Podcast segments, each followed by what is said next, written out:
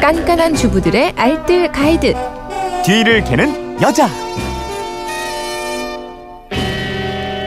생활의 지혜를 공유하는 시간이죠. 뒤를 캐는 여자 오늘도 곽지연 리포터와 함께하겠습니다. 어서 오십시오. 네, 안녕하세요. 예, 오늘은요 이 게시판으로 청취자 홍재선님이 올려주신 글인데 편의점 도시락을 자주 먹고 있습니다. 도시락 먹으면서 궁금한 게 있는데 바로 포장 용기요.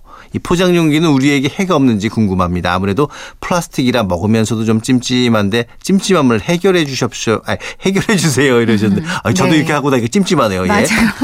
요즘 왜 혼밥이라고 혼자 밥 먹는 게 이 트렌드가 확산이 되면서 편의점이 어떻게 보면 제2의 부엌이 된 것 같아요. 그쵸, 네. 근데 편의점 도시락 용기 안전한가? 저도 궁금하네요. 자주 드세요, 편의점 도시락? 저는 도시락 자체를 이렇게 잘 먹는 편은 아닌데 네. 그래도 한 달에 한번 정도는 먹어보는 것 같은데요. 음, 예. 요즘 정말 맛도 좋고요. 음. 구성도 다양하잖아요. 뭐 밥 반찬에 찌개류는 기본이고요. 네.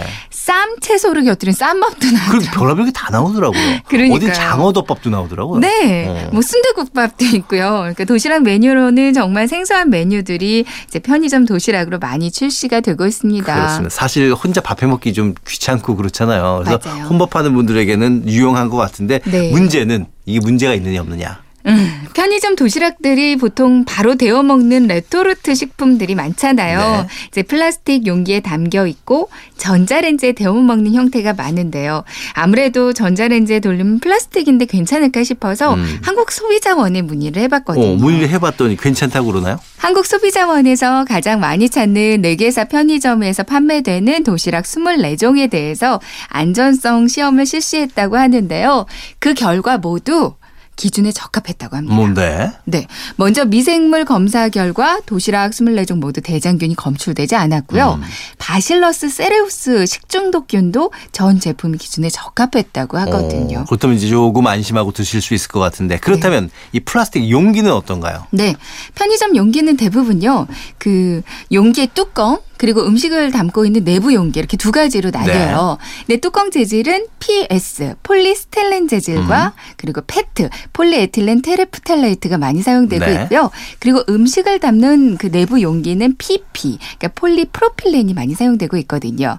이것들의 뭐 여러 가지 화학 물질들, 휘발성 물질, 납, 과망간산 칼륨 소비량, 총 용출량 등등을 검사를 했는데 그 결과도 모두 기준과 규격에 부합했다고 합니다. 음, 일단은 다행 인데 그래도 이 플라스틱 용기 자체가 우리 몸에 아주 좋은 식기는 아니니까 네. 주의해야 점이 좀 있을 것 같아요. 네, 내부 용기로 사용되는 PP 재질은요. 그러니까 뭐 EU나 미국, 일본 등에서 그러니까 외국에서 전자레인지 재질로 많이 사용되는 재질이에요. 네. 그러니까 식약처에서도 PP 재질은 전자레인지 사용이 가능한 용기다. 이렇게 제시를 하고 있어서 괜찮긴 한데요.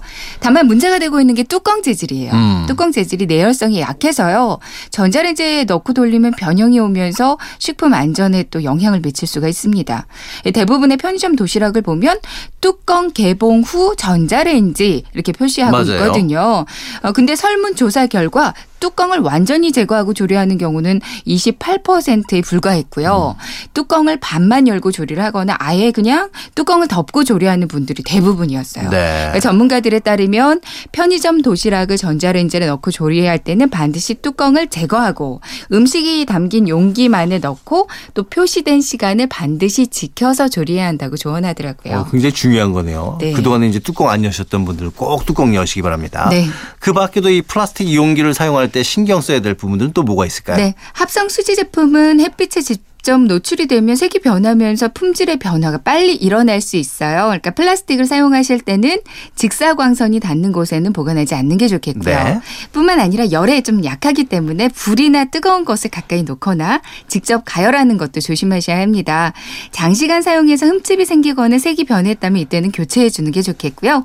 그리고 플라스틱 용기를 세척할 때 거친 수세미나 소를 사용하면 흠집이 생기기 쉽고요. 그 사이에 미생물이 또 증식할 수가 있어요. 그러니까 부드러운 수세미, 특히 그 아크릴 수세미를 사용하면 물때도 잘 제거되고 흠집도 안 생겨서 네. 좋습니다. 아크릴 수세미에 비누나 중성세제 묻혀서 닦아주면 잘 닦이고요. 알겠습니다. 오늘 편의점 도시락 용기에 대해서 살펴봤는데 네. 오늘 내용 세 줄 정리 간단히 해볼까요? 네, 편의점 도시락 음식을 담고 있는 내부 용기는 전자레인지 사용이 가능한 PP 재질이기 때문에 전자레인지에 돌려도 괜찮습니다. 하지만 도시락 뚜껑은 전자레인지에 돌리면 변형이 오면서 식품 안전에 영향을 미칠 수 있거든요.